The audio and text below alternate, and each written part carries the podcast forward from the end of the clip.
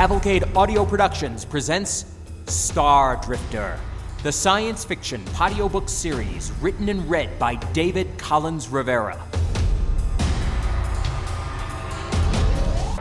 Book 2 Street Candles. Today's installment, Chapter 36.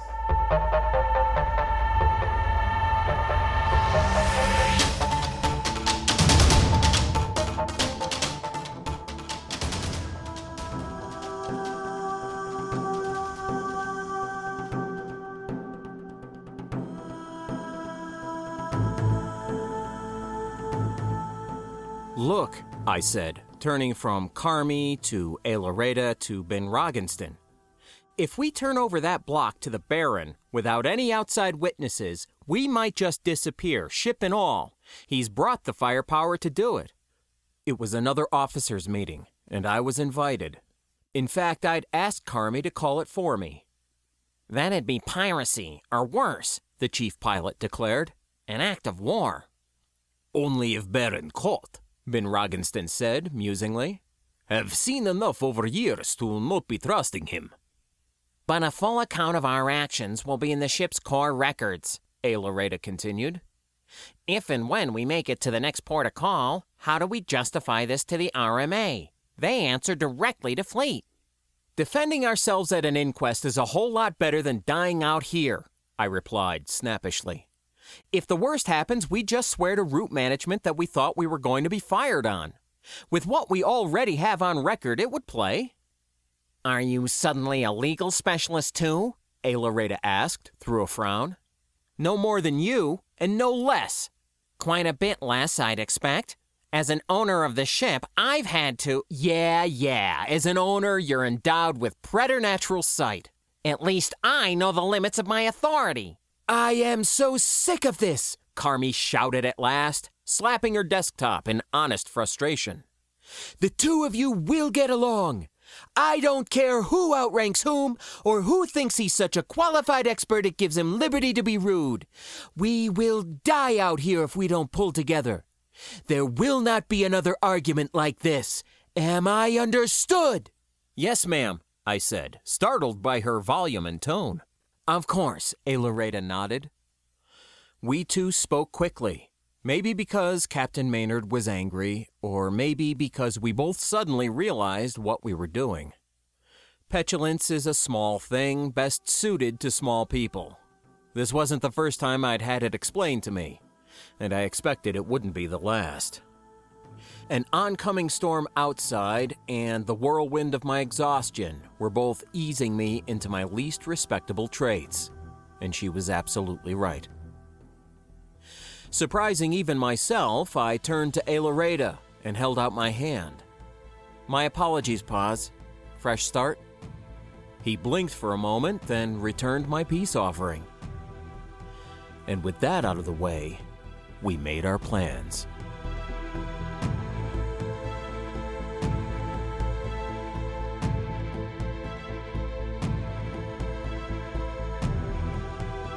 Honestly, Ejock, this chase was excessive. We might have had this conversation long ago. You can be a difficult man to trust, Mr. Small. Granted, but you could have been wealthy. My offer was sincere. Can we stop with the could have beens, please? I asked, irritated despite my best intentions. I think it's safe to say this hasn't gone the way anyone would have preferred. Do we have a deal or not?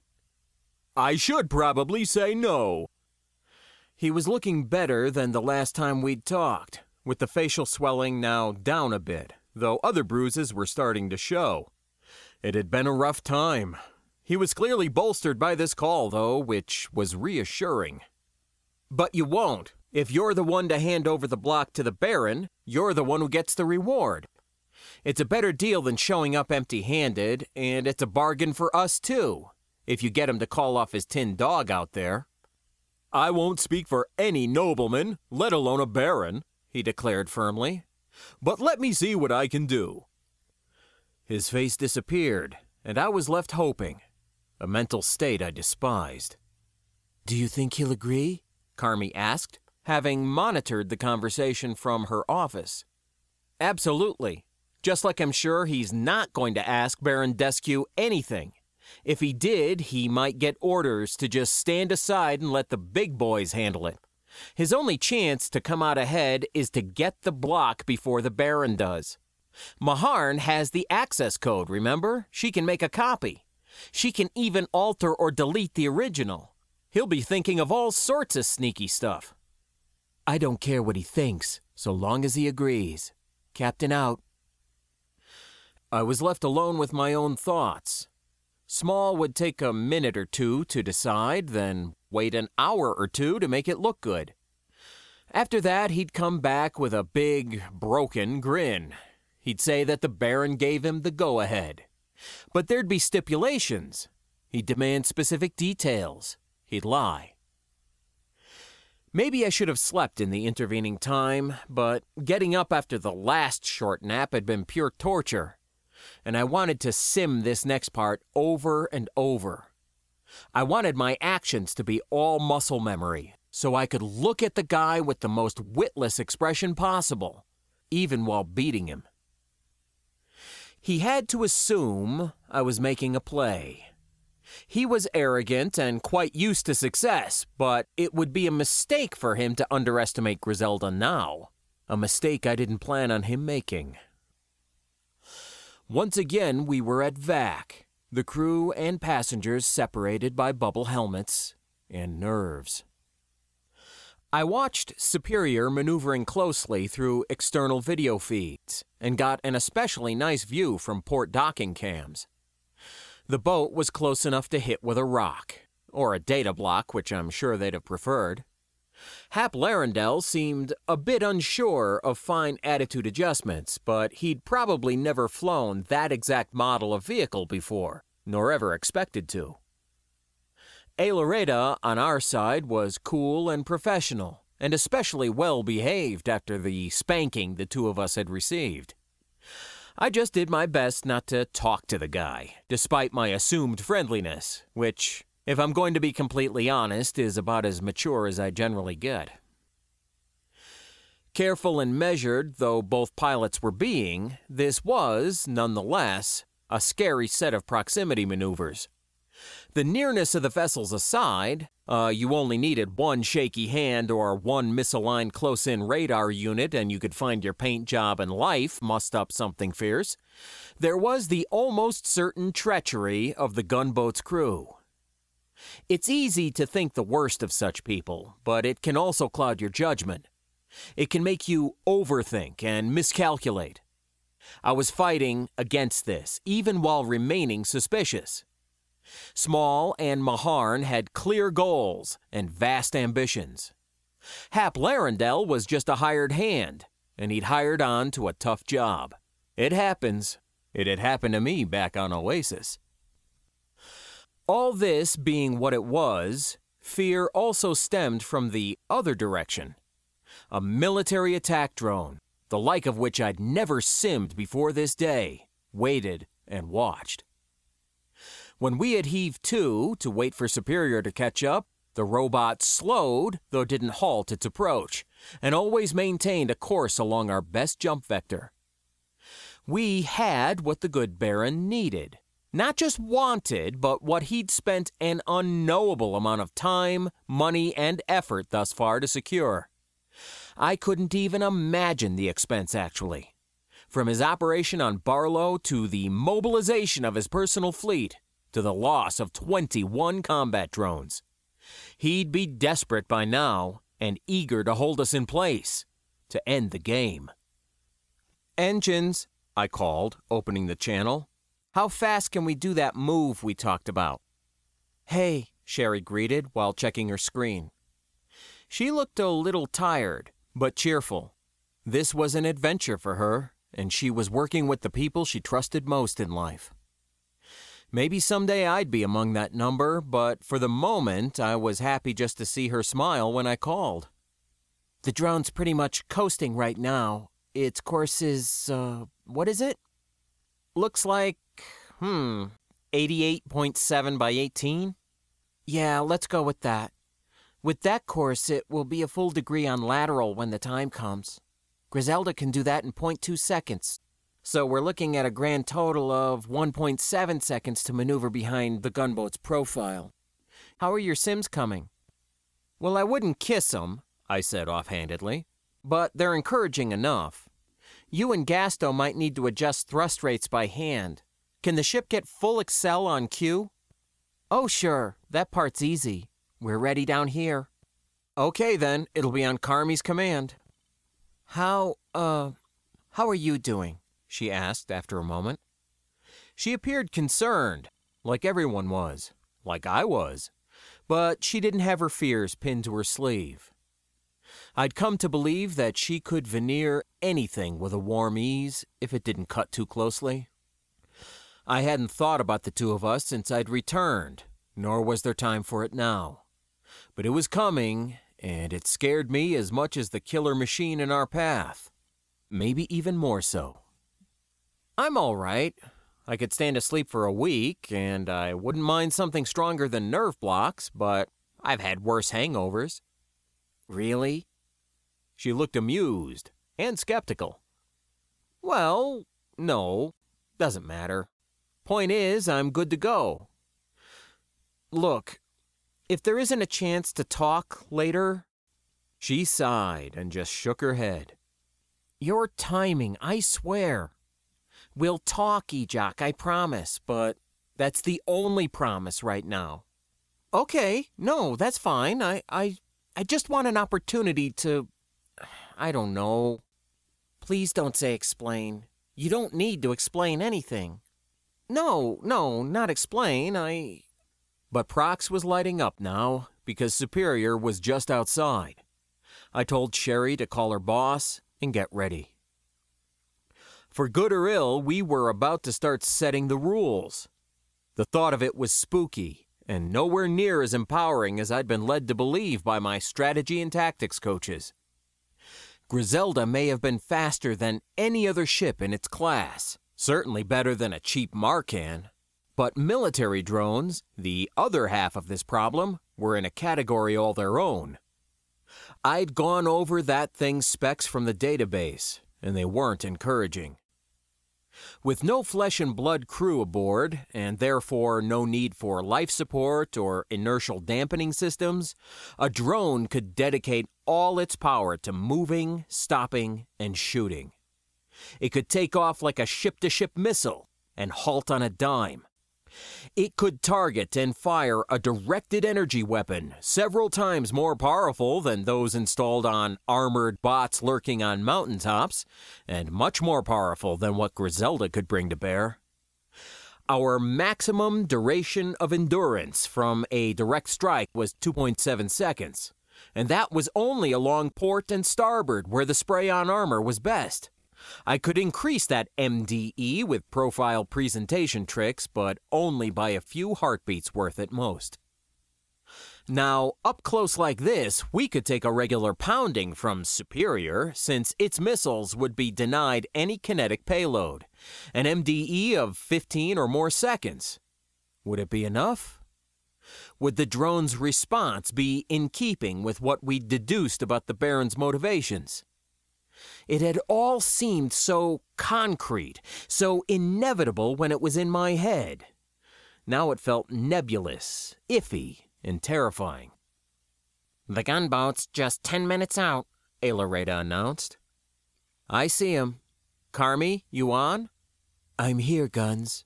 Eleven different escape vector options are locked in, ready for auto implementation. Gasto, do you have a green light down there? Ja is ready, standing by. Okay then. Uh, Ejak, Mr. Small is calling. He wants to talk to you again. When I break in on the line, I know what to do, Captain. We want him mad enough to shoot. This is it. Ira put him through. There was a pregnant pause that felt like stepping into a dark alley. Then, after a burst of static, Alan Small, the former leader of the secret police of Barlow, former elderly general, former passenger in good standing, appeared in my goggles with his characteristic grin. Oh my, you don't look well, Ejak. You should have at least grabbed some sleep while you had the chance. I did. Yes, I thought you were looking fresh and imposing, Mr. Small. You bounce back fast, but not everyone can afford those kinds of genes. I did choose well, if I say so myself, he agreed, positively beaming, poisoning my mood, the airwaves we spoke over, and the very vacuum that stood between us. I really hated him. He was just so likable. And you still want me to come across with the data block? I clarified. Well, I miss you. And frankly, the further you're away from the trigger, the better I'll feel. Understandable, I replied matter of factly. But command can fire just as easily as I can. We're not standing down. Oh, I wouldn't dream of asking. Hap has weapons ready on our end, too. Let's keep all our sticks and stones out where we can see them, shall we? I nodded simply, then pursued another topic. We received a call from your Baron. Well, not him specifically, Admiral somebody or other. He expressly told us not to meet with you and that you've been ordered not to meet with us. Apparently, doing so will get us both branded as pirates. I just hate the P word. We're like star-crossed lovers, Ejock. But I don't answer to admirals. How about you? I don't think so, but I could check my contract. He laughed and shook his head. You'll have to tell me who you do work for someday. I shared in his mirth with a really goofy grin. It was easy to laugh around him. Grizzelda pays my wages. okay, okay, he chuckled further, letting it drop then checked something I couldn't see. Looks like we're almost close enough for a little stroll. See you in, say, 15 minutes? Better make it a couple hours, Carmi broke in. That fresher is backed up in the passenger section again. Get to it, Ejock, if you please. Oops. Okay, Captain, be right there.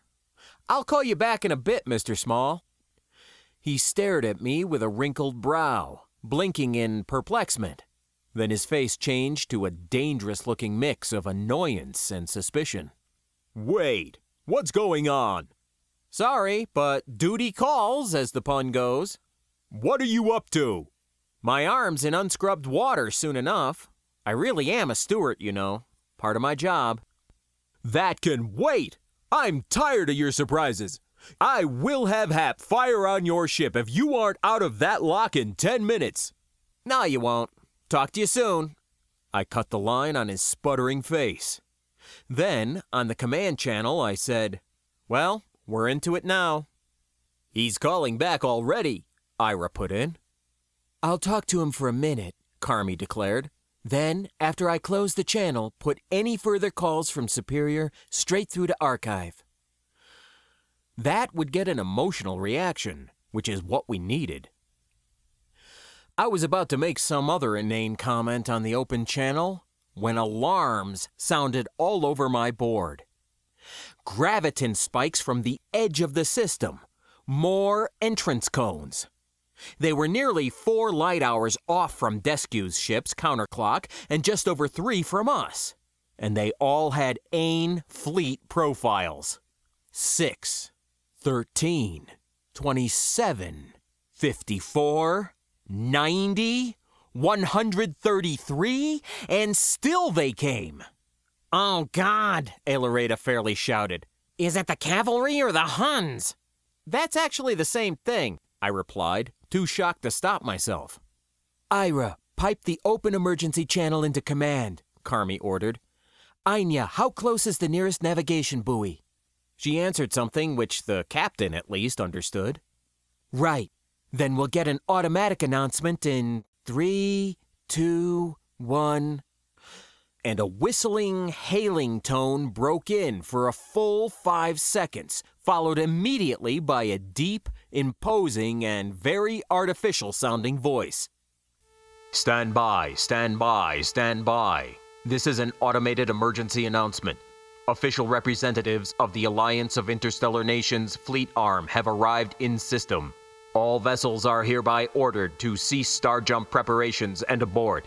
Repeat, all vessels must halt preparations to leave the star system immediately and hold for further instructions. Per Alliance Charter, Chapter 7, Ain Fleet is imposing full flight and interdiction powers over this star system.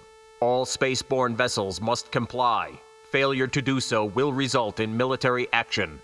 Stand by, stand by, stand by. This is an automated Fleet emergency used variable throttles on their star jump engines, designed to make micro changes to their graviton cones upon transition to or from extra dimensional space.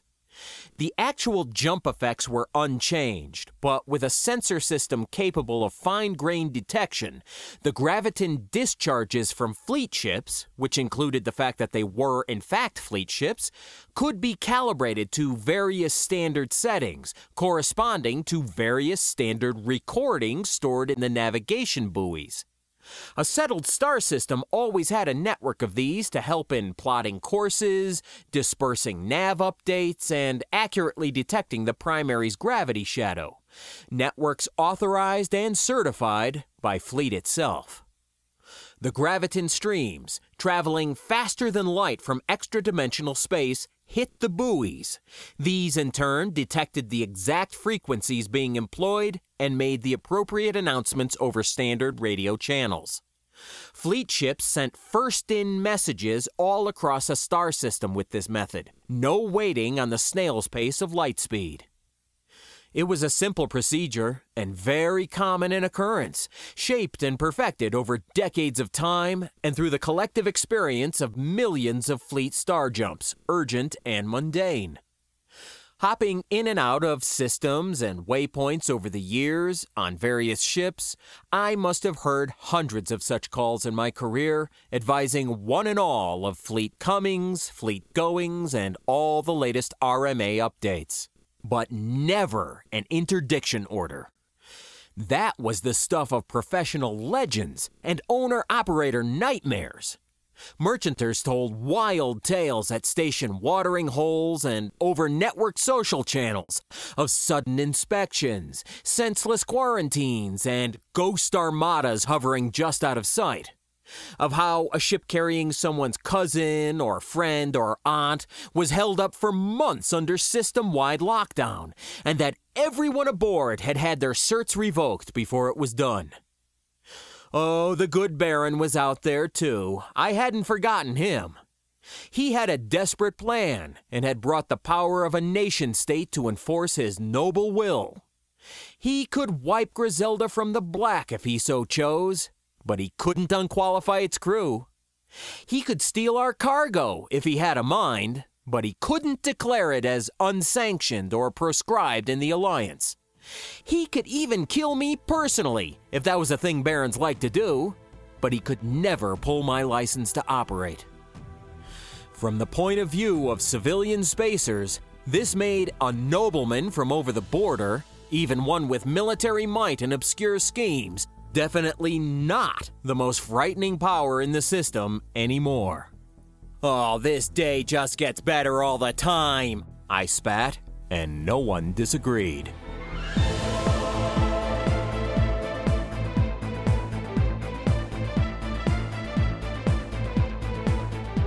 You have been listening to Street Candles, written and read by David Collins Rivera. You can check out my site at cavalcadeaudio.com or drop me an email at lostnbronx at gmail.com. That's L O S T N B R O N X at gmail.